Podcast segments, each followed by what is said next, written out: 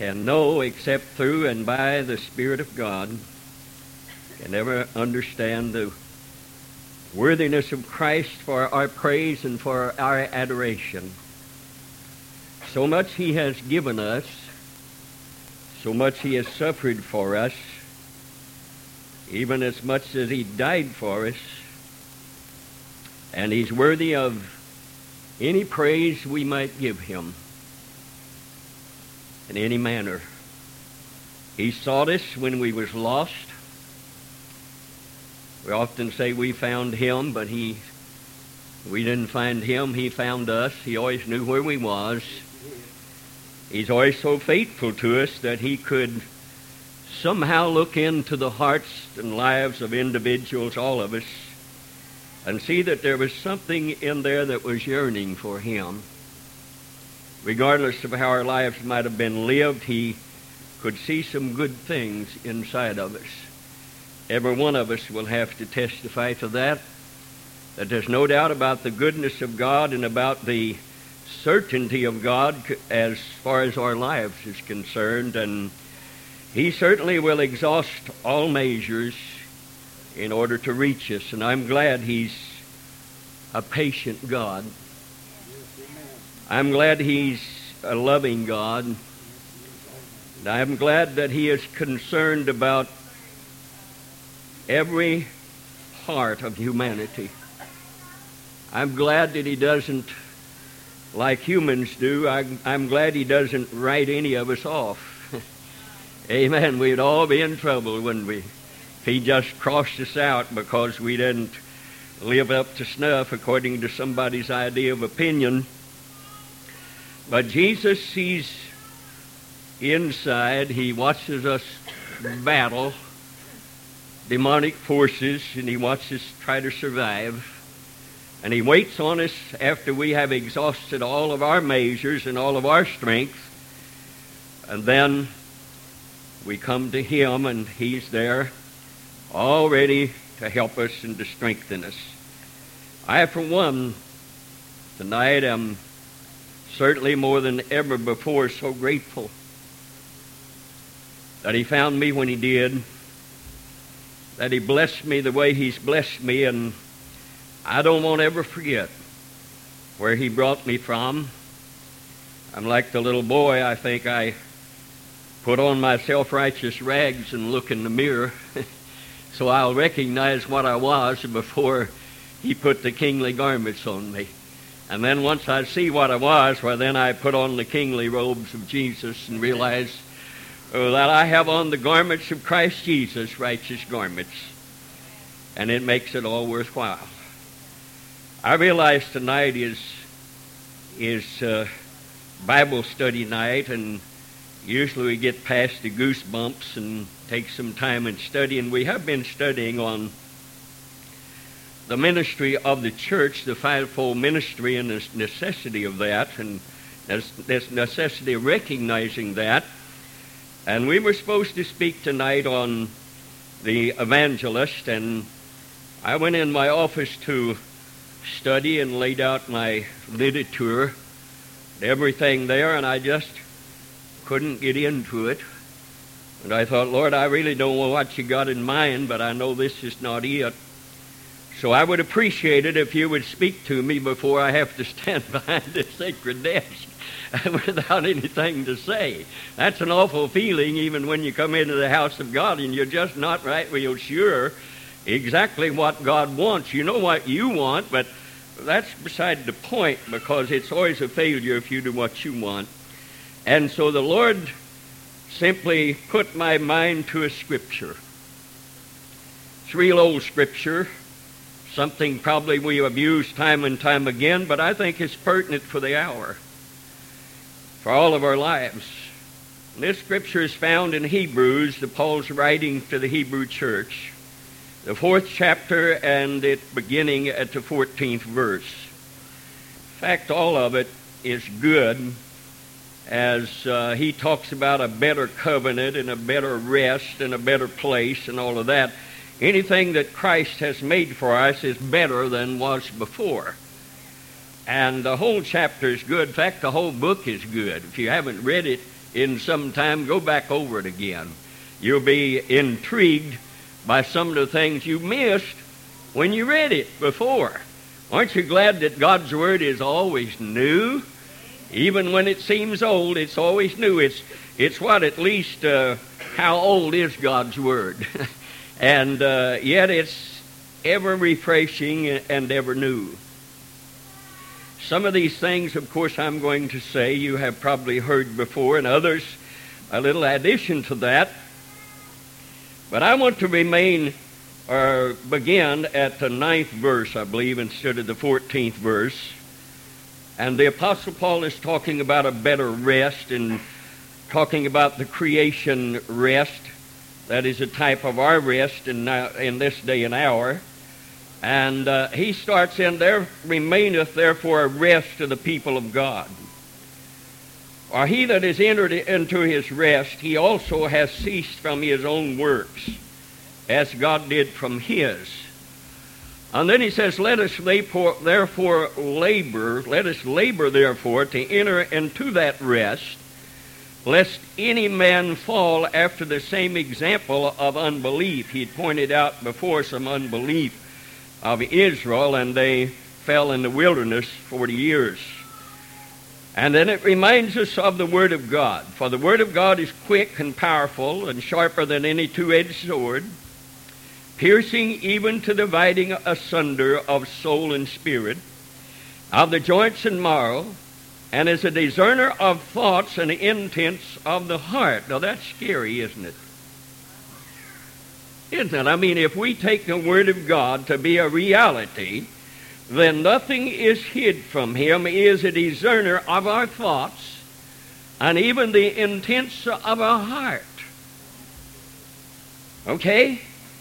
Neither is there any creature that is not manifest in his sight, but all things are naked and open to the eyes of him with whom we have to do.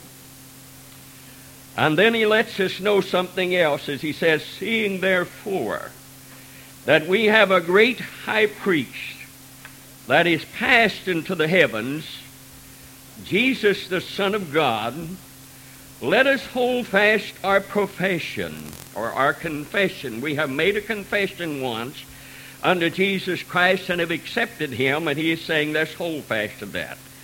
For we have not a high priest which cannot be touched with the feelings of our infirmities, but was in all points tempted like as we are, yet without sin.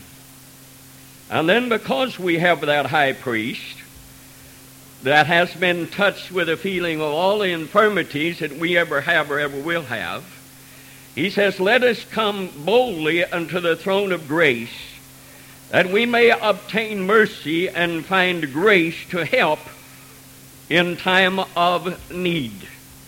What a wonderful, gracious Master that we have, that would die for our sins and yet also become our high priest and was touched with any feeling of infirmity, sickness, or whatever we might be touched with. He has been touched with that and has in all points been tempted like we are tempted. In every point you have ever been tempted or ever will, Jesus has also been tempted in that. And then he says, because I understand your problems, because I know where you're at, because I'm a discerner of the thoughts and the intents of the heart, and because I read the heart and not the lips, because I understand what is inside of you that desires, I'm asking you to come boldly to the throne of grace, that we, all of us, might obtain mercy and find grace to help in the time of need. I think he was letting all of us know that help is available to us, and unless we have it, we can't make it. And he is letting us know that not only will he help us begin in this life, he'll help us to grow in it, and he'll help us to end it. and bring us to the greatness of his power and his throne. And he says we don't have to come begging. He simply says put on the royal robes of Christ and come into the throne room, and there the golden scepter is stretched out, and you are invited there, and then tell me what you want, and I'll give you mercy, hallelujah for mercy, and I'll give you grace, and you'll find that, to help you in a time of need. In other words, mercy and grace is so important to a Christian life. That mercy surrounds us, grace envelops us, and erases all the failures of ourselves, and we stand perfect in the eyes of the Lord Jesus Christ because of Calvary. Hallelujah. Not because of ourselves, any good deed we've ever done, but because we have decided that we needed help in the times of problems and trouble. And we have tried it our way, and so we decide we'll try it God's way, and he won't bring up one single thing in your life and hold it against you. He'll just say, you came, I understand it, and my mercy encompasses you, and my grace is sufficient for you. Amen. And I thank God for that. One of the greatest things and the most baffling and the most confusing thing, I think, within the Christian faith and walk is a devastating fact of human suffering. 50 years of ministry, 50 years of hospital visitations, 50 years of watching people suffer, saint and sinner alike, has not brought me very much closer to the answer of human suffering. I wish I could say I have the answer to all of that, and I don't, but I do have something that will help us. And there has been times with all of us when sorrows like the sea billows have rolled over us. There's been times when pain and perplexity that our lamps of faith have flickered very low. There's been times when shadows of doubt have whelmed up deep within us, and times when we actually felt like God has let us down. Amen. Anybody but me ever felt that? Wave at me.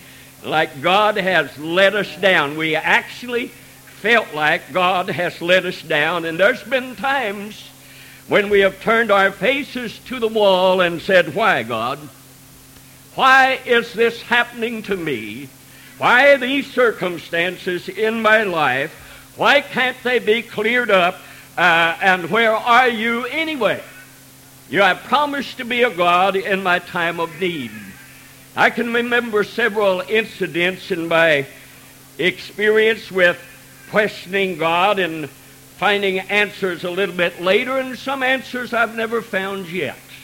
I'm still seeking for them, and if I can remember them when I look in the face of Jesus, I'll ask him about them.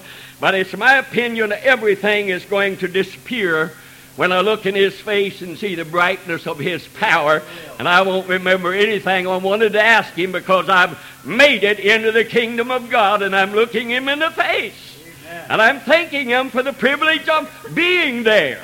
Amen. Through no goodness of my own, but through his power and his resurrection life. But I remember years ago in my first pastorate, really, probably the second one, that there was a devoted mother, an inspiration, very loyal individual to the church, and she was just 47 years old, and she was a friend of all the problems that I had as a young minister trying to find my way and trying to find the will of God. She was always there to lift me up and to talk to me and to tell me and let me know that the sun's not shining now, but it's going to shine one of these times, and that's the beauty of a good old-fashioned saint of God that just lets you know it don't stay dark forever. How many of you know that? It don't stay dark forever. It's dark now, but you'll wake up in the morning, and the sun will probably be shining. If it isn't shining, the clouds will be over there, and later the clouds will dissipate, and you'll see the sun again. It's the same way with the righteous life of a child of God. The enemy can make things look dark, and shadows and clouds of doubt would be there. But if we hang on, the sun, S-O-N, is going to shine. Thank God he's going to give us the life that we need in our life. And she was struck down, left behind a husband and 5 daughters and 1 son. And there's many families. I don't want to take a lot of time to go over that's been struck down, not just once, but many times. Sickness, unemployment, one setback right after another, until sometimes we're just tempted to say, well, God, I don't find it any better now than I did when I wasn't living for you. Well, you just got one thing. You are invited to the throne room of God. That's the only difference you have. God says, come here. And you're going to find mercy and grace to help you in the time of need. That's the difference with being a child of God. That's the good thing about it, all right? Things maybe doesn't seem any different at all. I can remember in Norman, Oklahoma, at a funeral, this boy's only son was killed by a drunken driver. They were returning from a church service. His wife was in the hospital fighting for her life. His mother-in-law lay in the same casket with her grandson, and he, with all the anguish that he could in his face, looked up at me and said, why, Brother Hostclaw, why? And I wish at those times I had an answer. The only answer I had is have faith in Christ. Have faith in God. Don't lose your faith in Jesus Christ now. You're going to need him right now more than you've ever needed him before in your life. Don't lose faith in him. That's what I have to say about anybody that has underwent a lot of sorrows and despairs. Don't get mad at God. Don't lose God. Keep him, because he is so necessary. I don't understand why bad things happen to good people. I don't have the answer to that, other than that there are times when God is stretching our soul to greatness just to see if we love him because of who he is, not because of what he can do for us. He wants us to love him for who he is. How many of you know he's the Christ of Calvary? He's the Alpha and the Omega, the beginning and the end, the first and the last. He's the lily of the valley, the bright and morning star. Whatever you need, that's what he is. Hallelujah, I feel the Holy Ghost. Thank God, I feel like I've got a hold of some electricity up here, because we need him, saints. We need to understand him as he understands us. I can remember when my sister Margaret, her 28-year-old son was dying in the hospital, and all the searching in her face was trying to understand, why is this? Why, when I've prayed and when I've cried and I've agonized and I've lived before them, why is this? I wish I could have had the answer and said, well, it's for this reason and that reason and some other reason. But the truth of the matter is, maybe the boy would have never found Jesus. Maybe he would have never known him. But on his hospital bed while he was dying, he found the Master. Thank God. So what does that say? God sees farther in the future than we ever dare to see. And his eternal life in us is more important than a few years we might live here on this earth, just to have the glorious event of being able to look in the faces of our loved ones. Time and time again, bad things have happened to good people.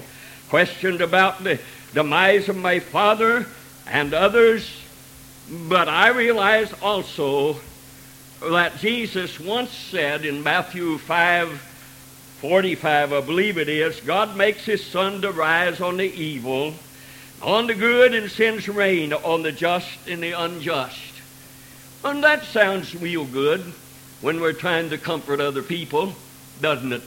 I mean, that's some good thing to say. Well, God said it would rain on the good as well as it would rain on the evil, and we've got to expect that. But somehow those words fall flat when it rains on our child, and when it rains on our wife, and when it rains on our husband, and our mother, and our father, and our friends.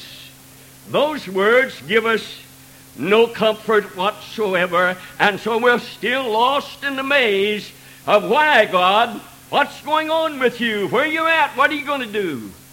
I'm still lost in it without an answer.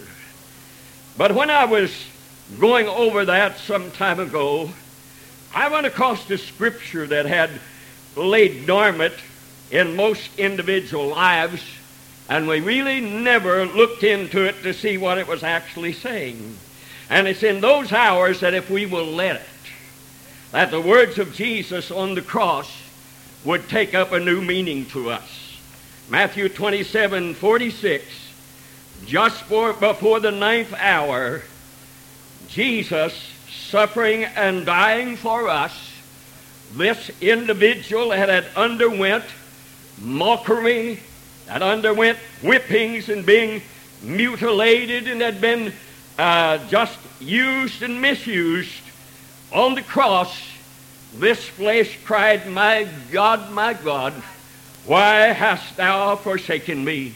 And flesh cried as that hand reached out and that heart reached up for a hand that had always been there to sustain him. And as sadistic as it might seem, I, for one, am glad that he uttered these words, because it brings him down to my level to make me understand that he understood what I was going through and the agony of his life. He could understand the agony of my life. However little or however great might be, his understanding about me is supernatural. And he knows where I'm going. He knows the path I'm taking. He knows the powers of the enemy. He knows the snares of the devil. He knows the sicknesses and evil and all the powers of hell that seek to destroy me. He knows that. And he comes with that nail-scarred hand of his, gets a hold of mine, and say, "I'm going to walk you into the very kingdom of a living God. I'll not leave you here. I'll not allow you to suffer. I'll see you through, even in those darkest hours." Because it seemed before this, in all his moral and spiritual grandeur, he seemed to be so many miles above us. Here's the Master. Here's the one that waved his hand and said, "Peace, be still." And those huge waves turned into small ripples just at his voice. And here's the one that healed the sickness and disease. Here's the one that opened blinded eyes. Here's the one that cleansed the lepers. Here's the one that opened stopped ears. Here's the one that cast out the devil in the maniac Gadara. Here's the one that sounded that great almighty voice and said, "Lazarus, come forth and raise the dead." He's the one that we see as he walks the shores of Galilee doing good.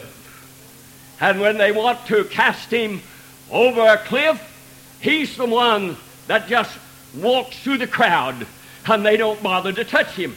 That's the one we see until we see him on the cross, until we hear him say those words that we've said so often, my God, why hast thou forsaken me?"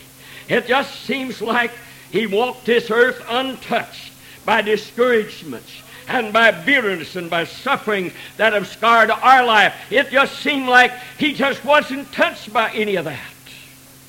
I know the scripture says, "In every respect tempted as we, yet somehow, some way we never get a hold of it, do we? Some way we just can't realize that it is the Master that says he'll always be with us. His rod and his staff, they will comfort us. It is the Master that says, "I will not leave you comfortless, but I will come to you." It is the Master that says, "I know how you feel." And yet, some way or somehow, we just don't get it until we see him on the cross, until we get a hold of that and we feel his loneliness. That's what we felt a lot of times. His friends, those that he helped, those that he healed, maybe a lot of them. And his friends wasn't there for him anymore. And anybody to stand up for him, false witnesses. Everybody that could have been a good witness was not there. And he felt the loneliness that we have felt time and time again and will always feel. But I tell you one thing, I'm not going to feel that lonely anymore. Hallelujah. Not since I know that he felt lonely like I felt lonely, and he paid the price. Thank God, so I won't have to be lonely anymore. So wherever I walk, he walks with me. He paid that price. For every last child of God, he paid the price. He knew the desperation that we knew.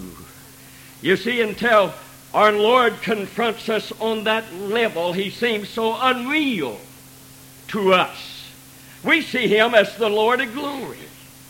Somewhere or other, we don't see him as the Lord walking in the flesh. We don't understand. How could he do this? And yet he did.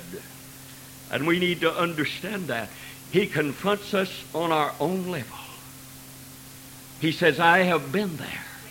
Now what's your problem? Saints, that's what he's trying to say. What's the big problem?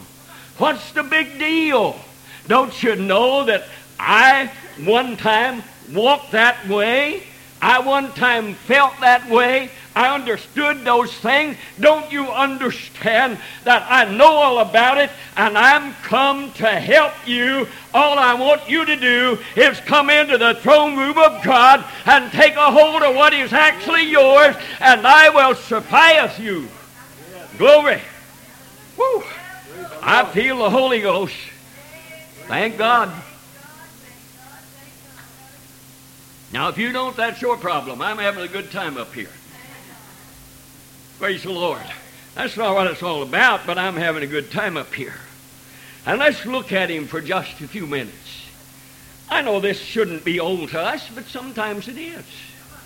Sometimes it's so old that it becomes new to us, especially we that have been here in this way for a long time, to not fully realize that whatever predicament we're in, God knows where we're at. And we don't seem to understand that because he's been there. And not only has he been there, but he has been the conqueror of it all. Now then, look at him.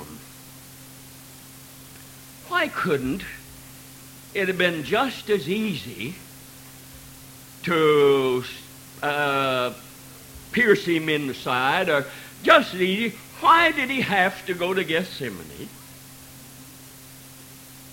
and pray until great drops and sweat run down off of him? Why was this necessary?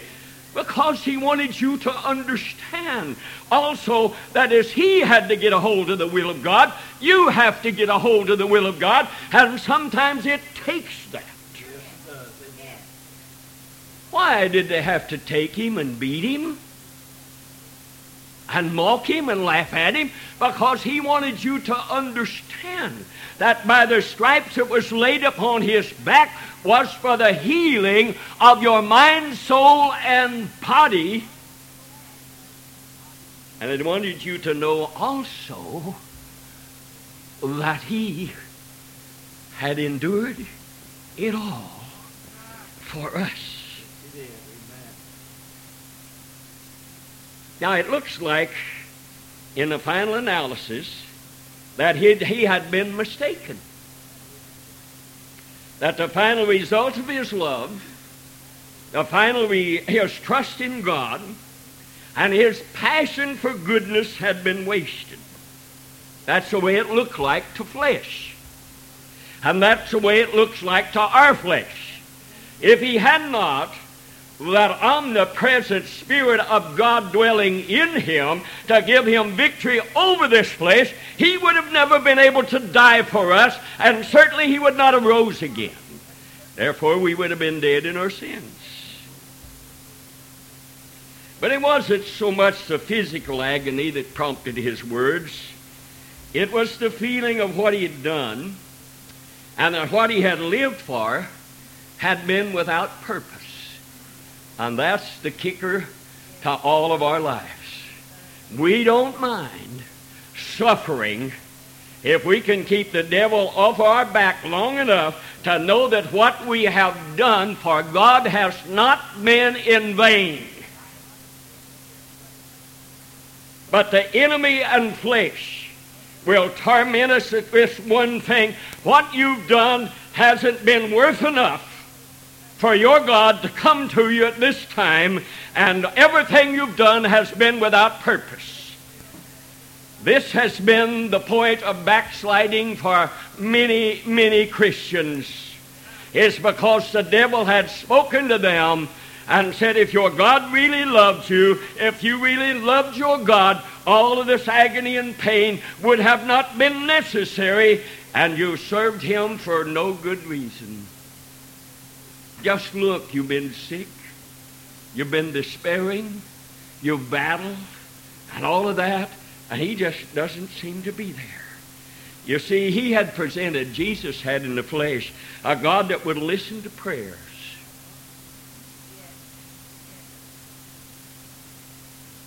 What was it he said? Eli, Eli, lama sabachthani, my God, my God, why hast thou forsaken me?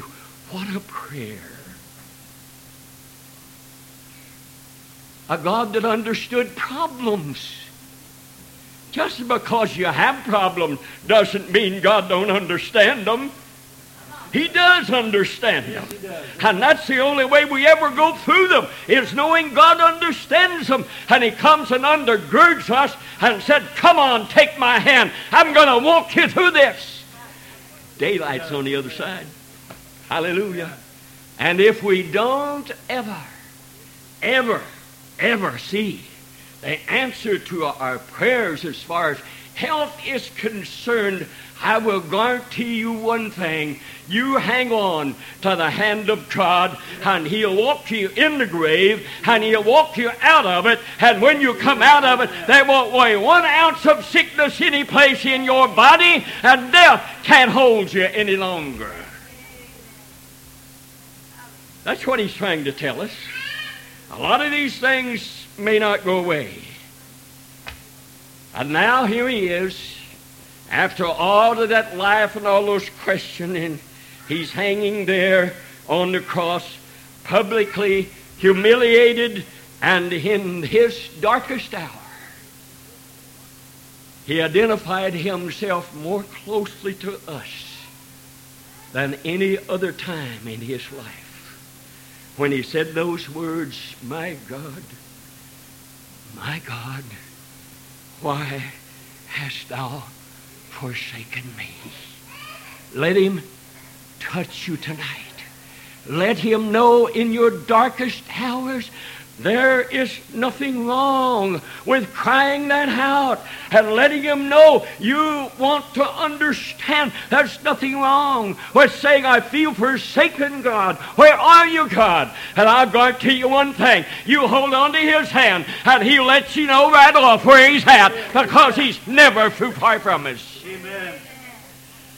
Of course, the Bible would let us know he was not forsaken. He just felt forsaken in that dark hour. Psalms 37:38 says, for the Lord loveth judgment and forsaketh not his saints. They are preserved forever. So you see, in no way he could have been forsaken. But flesh.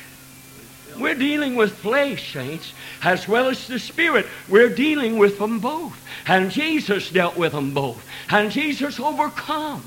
And he's letting us know we can, through him, be an overcomer to everything that faces us. And he's letting us know one thing, and I'll say it again.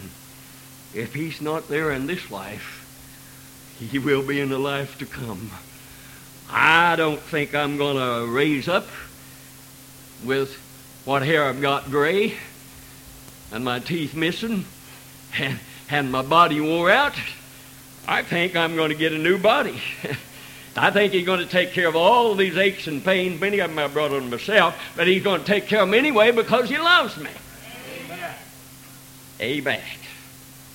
There is no completely satisfying answer to human suffering, and always I feel like that's going to have to remain partly unanswered. Because to give you a concrete answer on it, I've never been able to, maybe been able to help us and let us know that, like Jesus, he was crying out in the midst of the hour, but when it come right down to it, even after he said those words, "Where are you, God?" They give him a chance. The angels could have come down and took him off of that cross. And even after crying that out, his spirit inside was so settled on the job he had to do that he refused to be taken down from the cross. And even though our flesh cries, sometimes the spirit inside of us refuses to give in to the powers of hell and flesh and hold fast to his unchanging hand, regardless of what flesh cries and says. Amen. One thing for certain, we may feel forsaken, but we're never alone. Hebrews 13:5, he that said, "I will never leave thee, I will never forsake thee." John 14:18, "I will not leave you comfortless. I will come to you." And amidst of our suffering, there is a presence. Hallelujah. I feel that presence right now. There is a presence. In the midst of our loneliness, there is a presence. In the midst of our grief, there is a presence. In the midst of our doubting moments, there is a presence. That is there that just waits for us to call on him. And he says, "I want you to come boldly into my throne room because my grace and my mercy is going to envelop you and you're going to find help when you need it." Amen. Glory. Amen. In the midst of it all, we're going to find a comforter, a fortifier, one who does strengthen us, one who does uphold us, one who does bring us through somehow from hour to hour, from day to day, from year to year, and whatever the reason for suffering, whatever the reason for grief, whatever the reason for loneliness, whatever the answer is to this haunting question, this we have to know: God does not forsake us. He remains our refuge and our strength. And we who have gone through the dark nights of the soul and have found the sunshine, have found it don't stay dark all the time, are convinced beyond a shadow of a doubt that he was there all the time. Hallelujah. Even when flesh said, "No, he's not around," some little still small voice, just in the midst of that din and noise, that says, "No, you can't make it. There ain't no way you can make it. All of this is your background. That's in your background. You ain't ever going to make it." In the midst of it all is that still small voice of the Savior and says, "You can make it. You can make it. You can make it. You can make it." And that's because of Calvary, because of the high priest,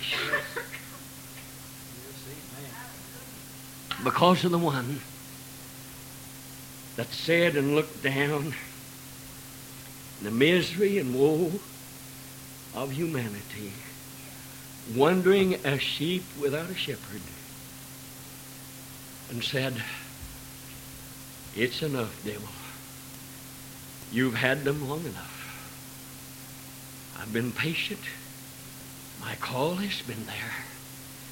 And whatever you try to do, if they'll listen, they'll come into my throne room.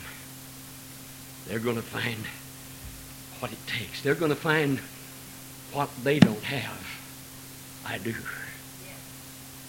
I'm going to bring them." Us all, every one of us, to the end of our journey. And we're going to look in the face of Jesus. And we're going to laugh in the face of the enemy. And said, yeah, you thought that you would damn my soul. I wouldn't have a chance in the world. That's what you thought. But my Jesus, who saw me, wooed me, courted me, had patience with me, in the process, brought me into his kingdom. And now then, I've entered in to eternal life. Thank God. Stand with me just a moment. Would you, and can you some way lift your hands and your heart and say, thank you, Lord, for the throne room that comes and provided for us from Calvary. Lift them up high and say, thank God for the blood. Thank God for the high priest. Thank God for the kingship. Thank God for rescuing me. Thank you, Lord. Praise the name of the Lord. Glory to God. Hallelujah.